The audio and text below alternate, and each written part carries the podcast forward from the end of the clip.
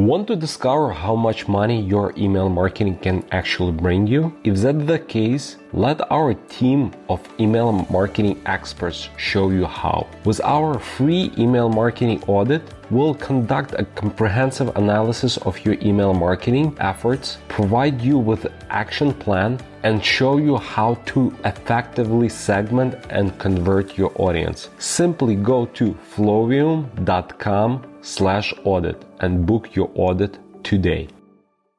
Hello, world. I'm an email marketer at an agency called Flowium. Here at Flowium, we are very passionate about email marketing. And because we love what we do, we want to share our insights with you. Flowium is actually one of the fastest growing email marketing agencies in the world. And we specialize in providing premium full service e commerce email marketing experience to all of our clients. We deliver the right message to the right person at the right moments. That's what we here are all about. And stay tuned for the amazing guests that you don't want to miss today.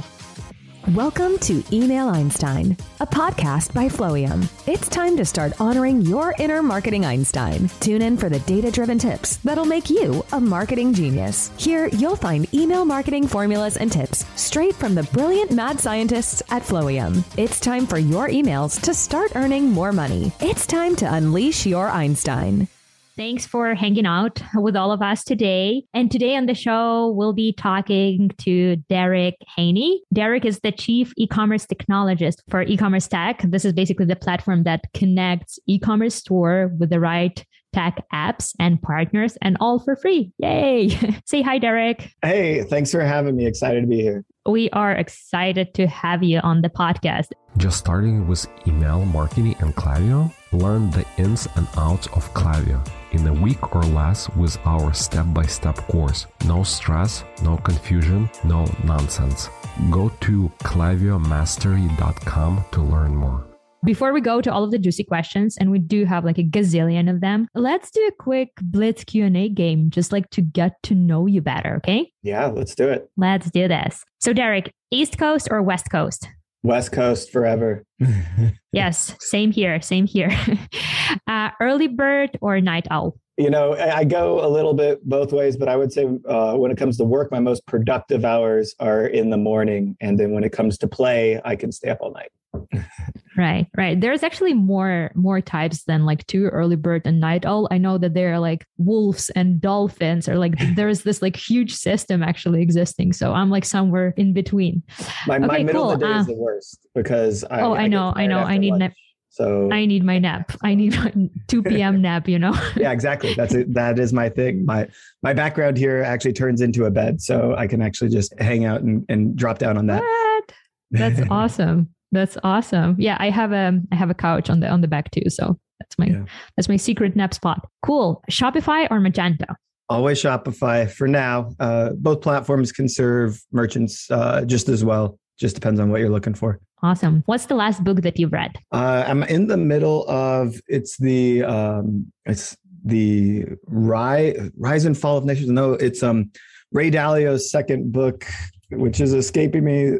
Uh, not principles, world order, changing world order. Uh, I was about to read it too. I think he was like writing it on the blog or like or on like LinkedIn or something, right? He was like posting the chapters of that book. Was yeah. that the one? He's really, yeah, he's predicting, you know, that, that there's a new changing world order coming. We're seeing all of the precursor elements to it. And he's not, you know, some pie in the sky, you know, mm-hmm. nut, nut job kind of person. He he really took a long time to study the like 30 odd different factors that go into the changing world order and and understand how. In the past it was actually the the Dutch were the uh, like kind of reserve currency of the world uh, and invented mm-hmm. the first stock exchange. And then England became the you know the kind of world power. And then the US mm-hmm. later on and now we're we're looking at another change here on the horizon. So it's really interesting to understand such large macroeconomic um, principles. And then you know it could be good for investing. It could be good for life. It's it's just helpful to know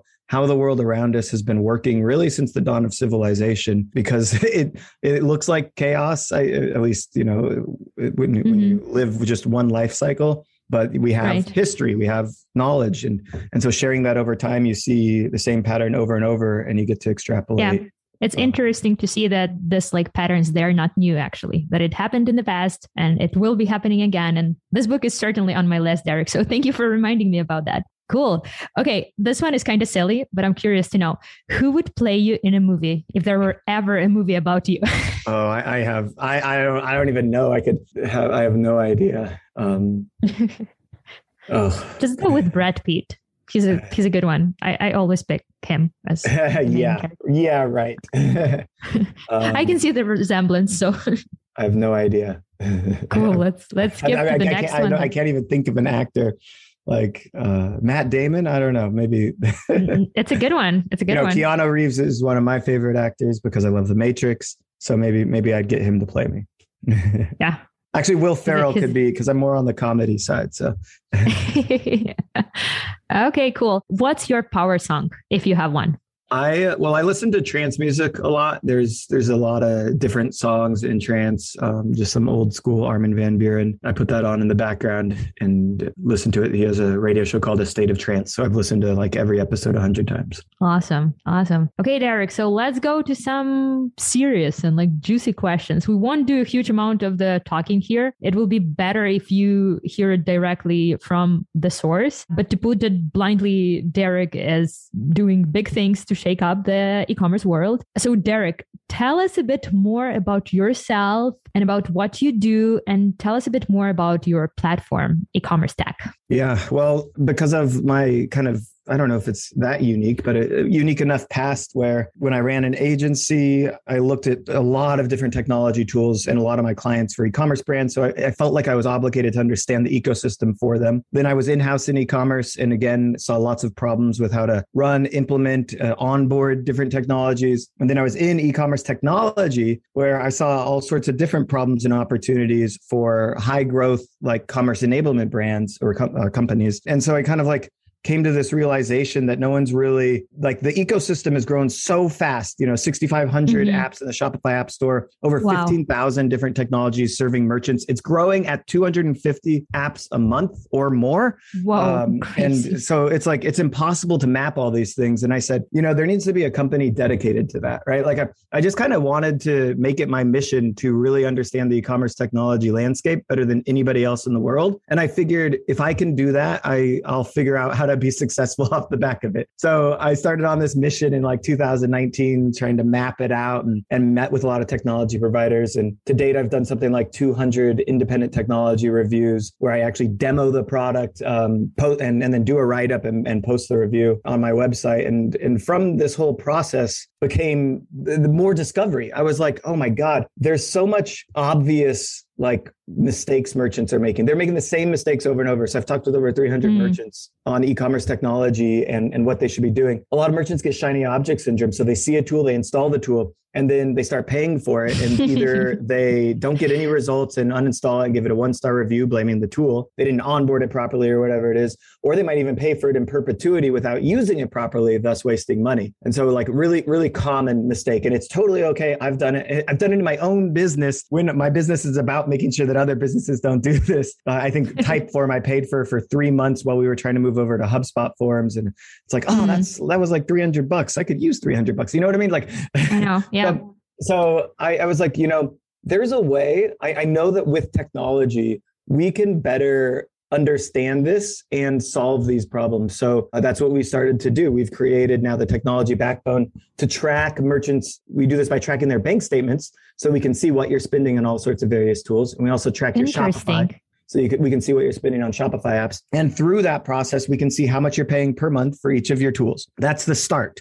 Because once we have that data, and we also are tracking uh, things like pricing, features, and integrations, and also this thing we call the bill by. So, like a tool like Klaviyo bills by contacts under under management or something like that. Mm-hmm. And some, you know, an SMS provider might charge by SMS sends. We track all these factors on the technology landscape, and and, and so with that data from the merchant and that data from the technology provider, as well as with a good understanding of the ecosystem, we can really start to shortcut the decision making process on discovering new tools. Is this tool going to be successful? Is this the right stage of my business to implement this tool or not? Do I already have a tool like this installed in my stack? Right? Like, uh, is how much overlap happens too? Yeah. Um, and then, and then in our distant future, not too distant, two year distant future, we'll be able to see usage on the tools. So that SMS provider if you're spending if, if you're paying $500 a month for 5000 sms sends if you only use 300 smss we'll give you a really low usage score and say hey you could probably move down in tiers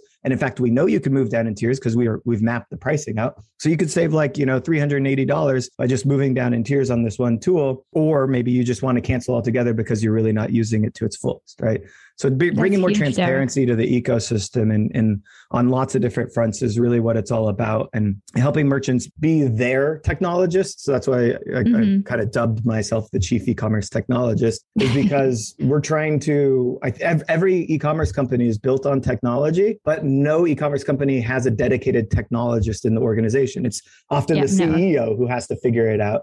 And I can tell you, since my entire business is centered around it, and I've been doing it for over three years, and I still haven't mapped a lot of the ecosystem, I can be certain mm-hmm. that if you're a merchant that has to go back to your actual work, you cannot map the ecosystem as well. So you really need a, a centralized source, a, a, a, trusted resource for this type of uh, work. And so that's what Agree. we want to be. Yeah. Agree and app overload is like a real thing honestly. And sometimes that something that my clients don't necessarily understand is that having like too many apps or like wrong apps on their shopify it's not only expensive but over installation of apps can also like compromise the experience also compromise even like the safety like the security of the store right? And uh, the website can can be slower and can break down the other apps. And that's like something that people often don't understand necessarily So I love what you guys are doing. I yeah, think that's huge. You know, we mentioned like just shiny object syndrome, installing like a mm-hmm. one-off app to solve for um, I don't know, maybe swatches or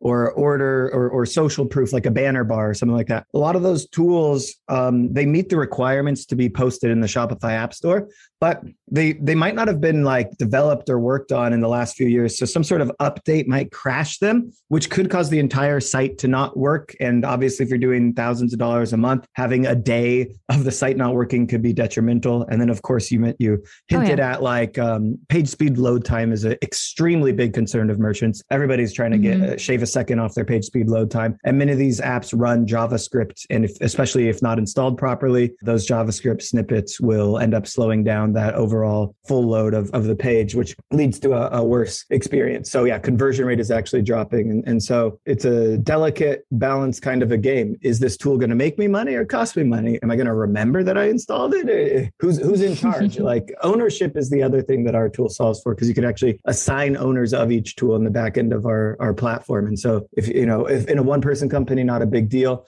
but even after five people or so, you want to know okay this person is in charge of these eight tools. And then you can ask them you know every quarter or so hey did you use all eight of those tools or should we you know mm-hmm. uninstall one of them? And then if they leave the company you can say okay which of these tools should we keep? Which of these tools should we remove because this person no longer works here? Okay i see. So derric you mentioned that there are like 6500 apps yeah. approximately on like probably shopify probably this 700 by now. Yeah probably while we are recording this this podcast there are like yeah exactly. 10 new ones. They are like growing like crazy. So like how do you and your team remain like unbiased analyzing, reviewing, testing those tools. It can be like really hard, like especially considering that they are like big platforms, big tools that have like higher commissions, lower commissions. How do you guys stay unbiased? The goal here is to get the merchant the tools that they need for growth and success. So the I think the the first and most important part about being unbiased is decoupling the revenue component from the recommendation component. So we don't tell a merchant, "Hey, de- install this app because it's going to make us the most amount of money."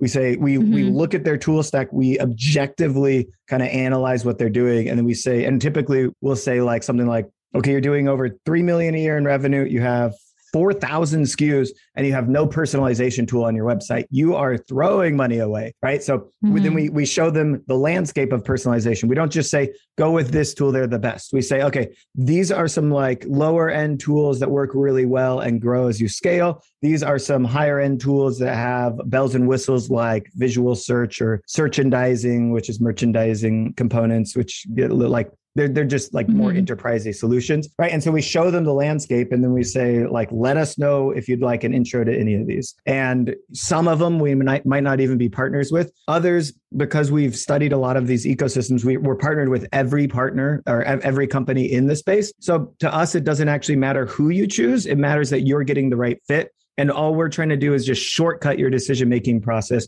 by presenting the facts and the information to you. Mm-hmm, mm-hmm. What's your process like of learning? Like, what tools specific brand needs? Do you guys have some sort of like process for vetting technology products in yeah, place? It's been the same, you know, for every merchant. I, and this is why I had to build technology because I kept asking the same questions merchant by merchant. I was like, you know, I don't need to ask these questions. I could just use a tool to grab the answers to this because I we, we always start how much revenue do you have? What's your current tool stack? Mm-hmm. what's your average order value? How many skus do you have? What's your orders per month? How much are you spending on advertising? What channels? Are you how are you on retail? Are you on amazon? These types of questions really dictate how you're going to go about executing on implementing new technology. The, the speed of growth of your company is also important. And then we actually ask other questions like how many people are inside marketing? How many people are inside operations? How many customer service mm-hmm. agents do you have? Things like that help us better understand the organization to understand how you can execute on each of these these tools successfully do you actually have the bandwidth to install this? So with a larger growth stage brand with a with a like um,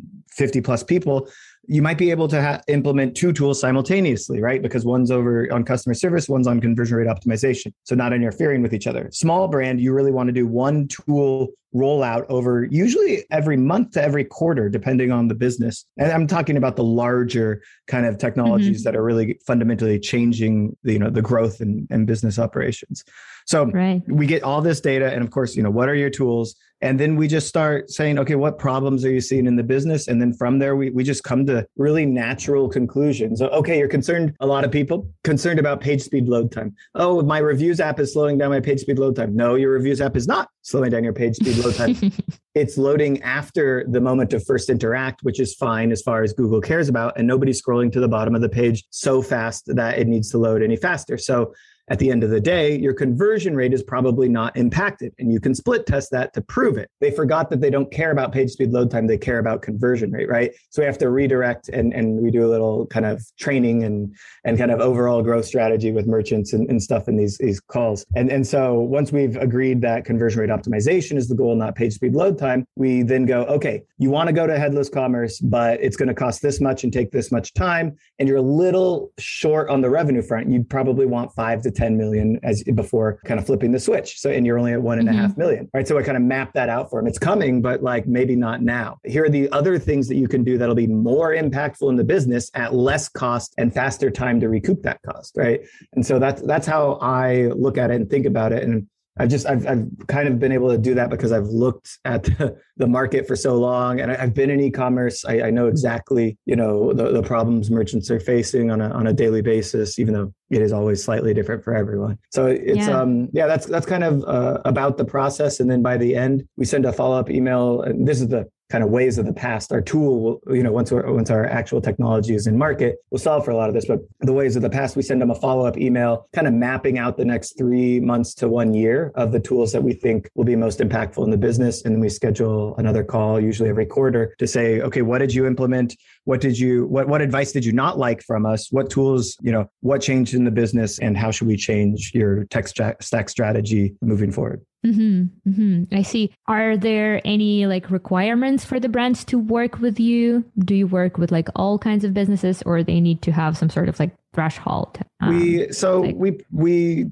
definitely prefer Shopify and Shopify Plus brands. Uh, mm-hmm. Our sweet spot is in the million to 10 million uh, revenue mm-hmm. range, with direct to consumer being the, the primary channel usually. But we, we've worked with brands of all sizes, including starting stores. The one thing I will say, and I'm, I'm sorry to those those listening, if you're just in the idea stage or, or you don't have unique differentiated product, it's some sort of side hustle business for you, we typically say no to the engagement just mm-hmm. because uh, we're we do we have time time constraints and and um, and unfortunately, while remaining unbiased in a call with a merchant, I do get to choose which merchants I take, which merchants I do, based on my expected return of the call, essentially. And so, of course, so yeah. so yeah, we we tend to we have a self-serve email because at the beginning you kind of typically have the same 10 to 15 tools. So we have a whole video and, and process for getting started. And mm-hmm. so we mm-hmm. send the starting stores mm-hmm. over that way but everybody yeah. else we love to talk to even you know 100k in revenue like really trying to figure out your channel strategy i've been there actually and I've, I've seen it and it's it's one of the hardest things to do is break out of some of those you know kind of stuck cycles because you're making money mm-hmm. but you're not taking home a lot you know and so i right. feel for the merchants like that and i try and help them as, as much as i can awesome yeah you do have a lot of like amazing resources on your website on your podcast as well and we will link them all in the description box guys so you can like scroll down to the description and check out all of the links. Definitely go through them. A lot of information there. Derric, big question and this is like the the debate that we have with my colleagues all the time this big dilemma having one tool that does everything versus having a lot of specialized tools you know that like cliche uh, that there is like a master of one or you can be a king of okay at everything.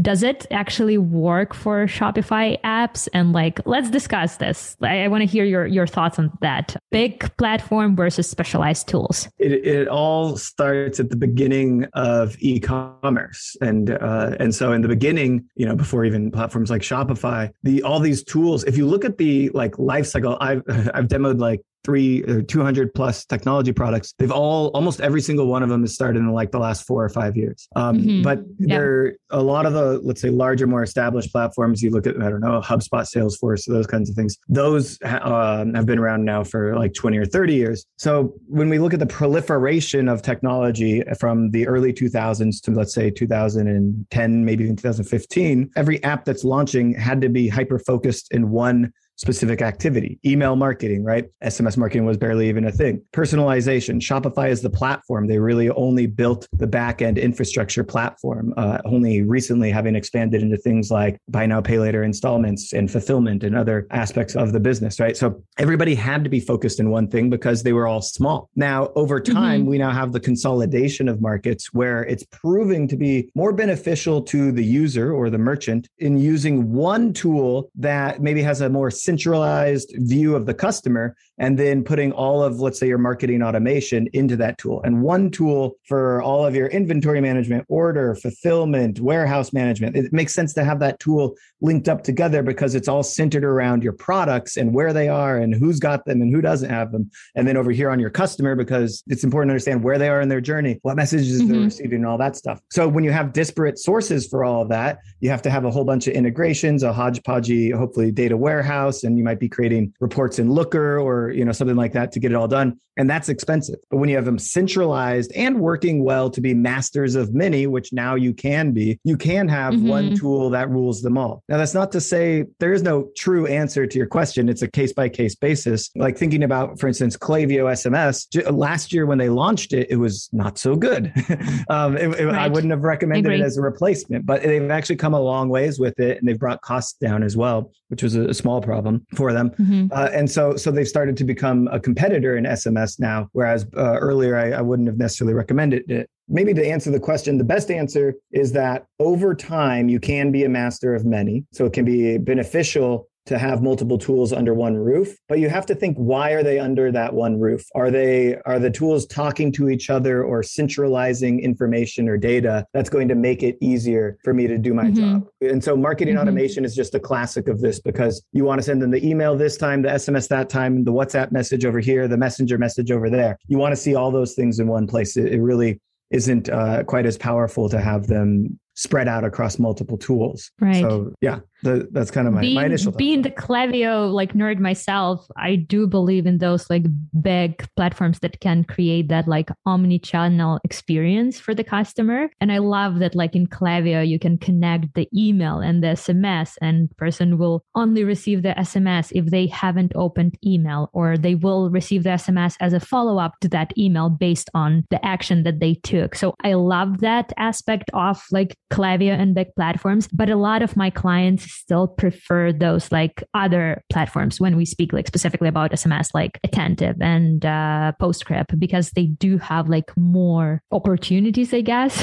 for SMS heavy brands. So I can see how it can be the case by case. Yeah, and it's um, not uh, scenario. necessarily a, a, preference so much as mm-hmm. perhaps they've determined that these tools make them more money. And uh, mm-hmm. I know that mm-hmm. both Attentive and Postscript have really slick opt-in flows, makes it easy to sign up mm-hmm. for SMS. And so if you're yes. increasing that opt-in rate, you're often increasing your conversion rate off of it. And a one percent boost in conversion rate is worth, you know, the extra ten hours of work you have to do because the tools aren't perfectly connected or something like that. So it also comes down yeah. to bandwidth of the team I would say where all in one is better for smaller teams that need simpler flows. And sometimes, not always, having multiple best in class of different categories can increase overall revenue. Because if you're doing 100 million a year, mm-hmm. getting that 1% conversion rate boost, that's a million dollars. But if you're doing 1 million a year, it's actually going to cost you more in time for, than that $10,000 boost is, is worth. So it really um, Interesting. Um, becomes about elements of, of scalability. And then I guess I should also mention the other option option in SMS specifically is two way SMS, really coming in and disrupting all these one way SMS providers. So if you're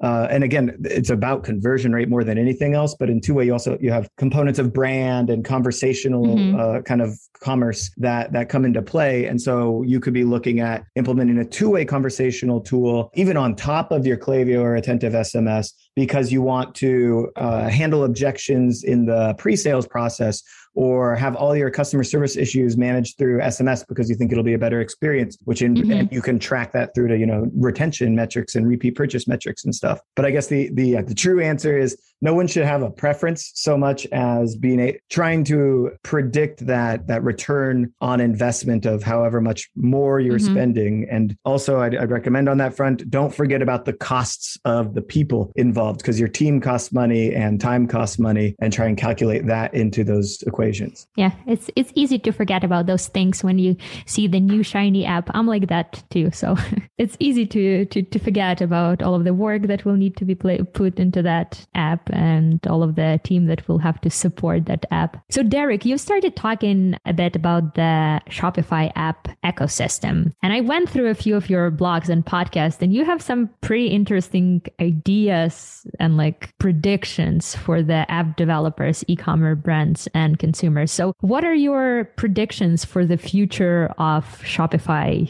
ecosystem? Well, certainly in, in some respects, I, I, could start with like a little bit more security on the app front making sure that the tools are working in the best interest of the consumer, not opening up to mm-hmm. these data leaks or or crashes of the system and things like that. But when we look at the the ecosystem as a whole, the first thing is is the move from like the way that we have been using our data over the last 20 years and probably the next 20 years. In the beginning, you would just create a graph, you would look at it, probably sit in a room with three other people and look at it and then try and mm-hmm. figure out what you should do based on that graph. Hopefully, if you were any good, you would have comparative metrics and not just one upward sloping graph, which always means nothing. You have to have some mm-hmm. comparative mm-hmm. metrics uh, in order to understand how one thing is impacting another. And so that can be tough, right? You're trying to figure out what is the takeaway from this, right? Now, what's happened in the last five years, and I think will become a lot more prevalent in the next five years, is predictive analytics and predictive data. So the oh, AI is essentially saying, here's what we saw in your data, and here's like, here's the problem. Or you, you had a major conversion rate loss when your influencer traffic skyrocketed, right? Meaning that influencer traffic was uh, lower quality, and, and that's what caused conversion rate to drop. And so, so it might give you the analysis in real time. Now you still have to go take action, and it might even tell you, hey, if you created a segmented email list of these 500 people that purchased exactly three months ago, and you send them a, mm-hmm. a target win back email right now, that'll increase your revenue, right? So they can predict these types of things based off of data from from your own data as well as others. In the next next, so after that, that's all been going on for the last five years. In the next five years, after that, the AI does it for you. So in about ten years' time, a lot of things in e-commerce will be fully automated. Obviously, there's there's a lot on the operations side. You uh, you know, not every warehouse is run like an Amazon warehouse with drones and whatnot, uh, but they they probably will be soon. Customer service is mm-hmm. becoming fully automated, uh, where you, you're talking to the robot 90 to 99 percent of the time, and a human's only needed for escalated tickets. Uh, then you have marketing becoming a lot more automated. Not only can the AI write pretty good email content, it can write your Google SEO listings, Google shopping listings, and there's even AI to create your Facebook story videos. Think about this.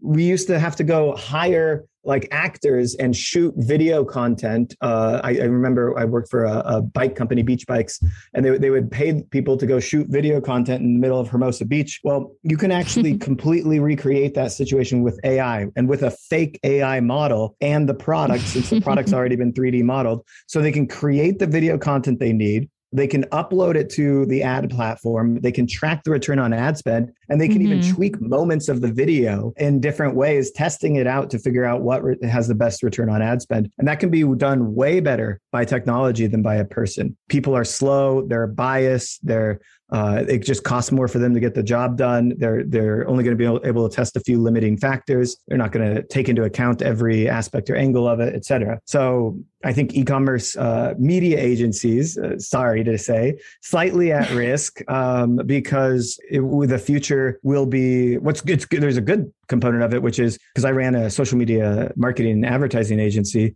and I had to have a team of seven to support like you know eight merchant accounts or something like that. The good news is, mm-hmm. is that one person might be able to support 50 merchant accounts, but the bad news is is that those merchants might just be able to support themselves a lot easier because the AI is doing all of the heavy lifting. AI segmentation, automation, like um, you know, all, all sorts of cool things are coming in the next 10 to 20 years because the data is there. It's very clean data, very powerful and and it's very easy to see how a basic machine learning algorithm uh, mm-hmm. with when it has the right permissions so it has the permission to write and publish, let's say, a blog post on your site or something like that, right? Or whatever it is, a, an email for you. When it when it has the permissions to do that, it can create them, test them, iterate, and Im- improve all on its own. So that's my prediction yeah, no. for the future.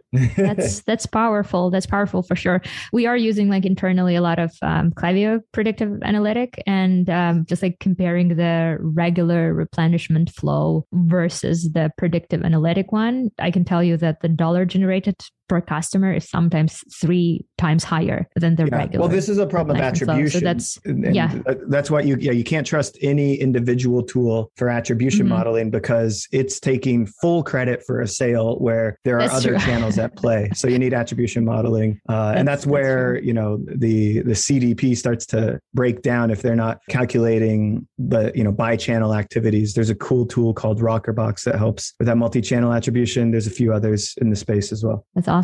In one of your podcasts, you also mentioned that there will be a growing competition between Shopify and Amazon. Can you say a few words about that? Yeah. And why do you um, think this will be the, happening? The you know well, you look at Shopify's acquisition strategy as well as in recent, um, I think it's been about a year now, they stopped comparing themselves in their quarterly reports to Magento, BigCommerce, WooCommerce, right? Those are the leading e commerce platforms. They started mm-hmm. comparing mm-hmm. themselves to Walmart and Amazon and eBay. They started, so they started comparing themselves to other like the, to e-commerce instead of e-commerce platforms right? It's a, it's almost a subtle difference but it's actually quite huge. So they acquired a shopping fulfillment center. They um, have made investments into lots of different tools and technologies that essentially allow them to centralize the experience. And so it's only mm-hmm. one logical conclusion. They even they've launched their shop app, but it, I don't. I think that's just the beginning. But I, I, think that they will eventually have an Amazon competitor type product. So you know, I, mm-hmm. I'd love it to be shop.com, but that's already taken. But mm-hmm. like you know, you just go to go to shop.com, and instead of going to Amazon for all the white labeled cheap stuff, usually from China,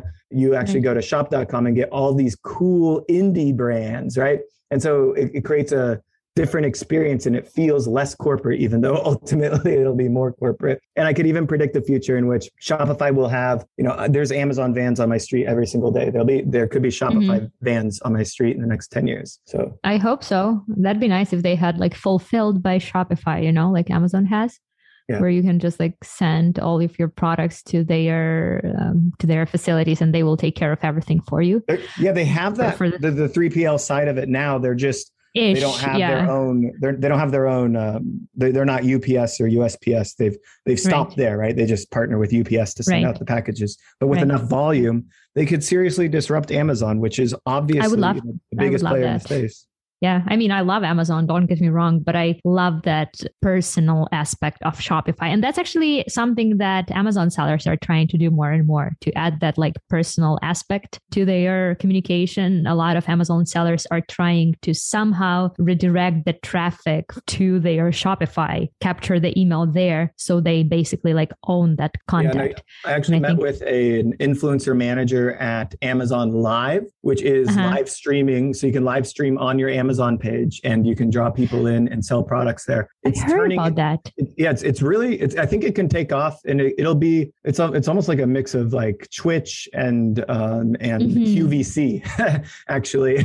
so very I think it actually came came from Asia because like they had this in China for a while now. They have they are like top influencers on their Amazon like platform, like talking about like different products. That's super interesting. I've never like seen it on our Amazon yet, but that would be interesting to see. Yeah. Huh. So I, I think that, that that's going to be on the rise and, and become a bit more mainstream in, in the near future. And, and Amazon is moving in this direction of like, you know, branded content and all sorts of things like that. But Mhm. Shopify can actually own it because of the brands that are on Shopify. They're all strong D2C players. Mhm. oh, here's another, you know, part of that prediction is Shopify recently stopped, uh, they disabled their Amazon integration. I don't, know if you heard about that one, but they, They you have to go through a third party tool. Yeah. You can no longer use the native Amazon integration. Why do you Huh. think they're doing that? Because they're going to launch the Amazon. They don't want you on Amazon and Shopify. And honestly, I, I hope that they can really execute on this well because Amazon is taking so much on margin from sellers and they don't give you any customer information. It's not centric around your Yeah. brand relationship. It's centric around the Mhm. Amazon platform. And, and that's why it's become such a giant of a company. But there is a, there can be a better solution, like better for everyone means that it's, it can win. So Right. Well, I'm launching my own product on Amazon and Shopify soon. We'll start with Amazon and try to bring that traffic to our website. So I'll, I'll let you know how, how it went. the two Yeah. all right, two pieces of advice because I, I meet sellers like this all the time um, Uh-huh. you have to in in product placement which includes hashtag and if you can put an insert into the product that says something like give us a five star review on our website which and you include a Right. qr code uh, Uh-huh. that you got to send them back essentially you got to try and get them to the Right. website and you want hashtag like on the product bottle or whatever it is those are the main Well, we've things. added like the QR code on the product package that says first purchase, claim your freebie. And if they like scan the um, scan the product, it will bring them to our Shopify where they will get like a freebie. Perfect. But we're only doing it with the first batch because it's sort of like a gray area with Amazon. So we'll see how it goes. they yeah you Yeah. you yeah you're allowed to do those you're allowed to do some of that when it's on reviews the freebie Mhm. might be not allowed It- but um, the other thing is though right now people are getting away with this but you end up Yes. getting banned later on and so that which becomes a Mm. big cost in the business. we only did it for like a few first like few hundreds of products the first ones and then we'll we'll figure out the the better way we'll see how it goes that's a big Yeah. experiment that's a big gamble honestly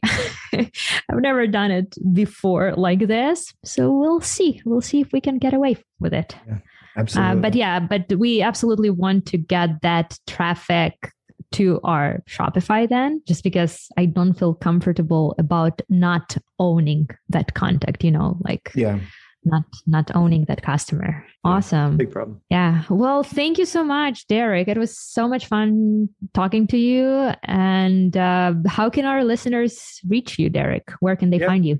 You can go to ecommercetech.io if you want to there i think we still have the book a consultation button on the top which you know it's a free consult about an hour long talk through your tech stack and all that stuff always happy Mhm. to connect on linkedin you'll have to kind of find my my funky spelling of my name in the notes of this Yeah, it's unique, actually. It's unique. Is Uh, it German or something? uh, it's it's just no it's just my mom wanted it to be hard for me to Oh, okay.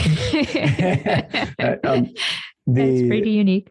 Yeah and um and i'm always i'm an open book i'm derric at ecommercetech.io d-e-r-r-i-c yeah so happy to chat Well, thank you so much. It was nice having you, Derric. thanks for having you. me Thank you. Bye. Well, you guys, what are your thoughts? I hope you enjoyed it just as much as I did. Honestly, I'm gonna review my own technology stack probably after this podcast, but all of the basic information that we mentioned in this episode, it will be linked in the description box. So scroll down if you wanna connect with Derric or if you wanna learn more about his uh, company, definitely go to his website, check it out. There's a lot of lot of cool insights to learn. And also don't forget to subscribe and share this podcast with your friends. Um, you might have any questions. And in that case, if you do have any questions, please talk to us, reach out to us through our, one of our social media channels or directly through my email, thewritefolium.com. I'm always happy to talk to a fellow email marketeer or to a fellow e-commerce nerd. and of course, come back next Tuesday because next Tuesday we will be talking to amazing Emily Ryan. Emily is honestly she's a mastermind behind a lot of beautiful emails. And actually, next week we'll be talking about different practices, actually, best email design practices in 2022. That's the episode you don't want to miss. So stay tuned, and I see you. I'll see you next Tuesday. Thanks for listening to Email Einstein. Can you feel that? Your marketing brain just got a little bit bigger. We ask that you please use it wisely. You've got all the theory you need to get out there and start boosting your sales because great emails equals revenue squared. Just in 2022, we help our e-commerce client generate over 250 millions in revenue through effective email marketing strategy. And now we can help you too. Stop missing out on the potential revenue your email could be generating for your business right now. Take advantage of our free email marketing audit today and let our team help you optimize your email for maximum conversion. Go to flowium.com slash audit and book your audit today. It's F L O W I U M dot com slash A U D I T flowium.com slash audit.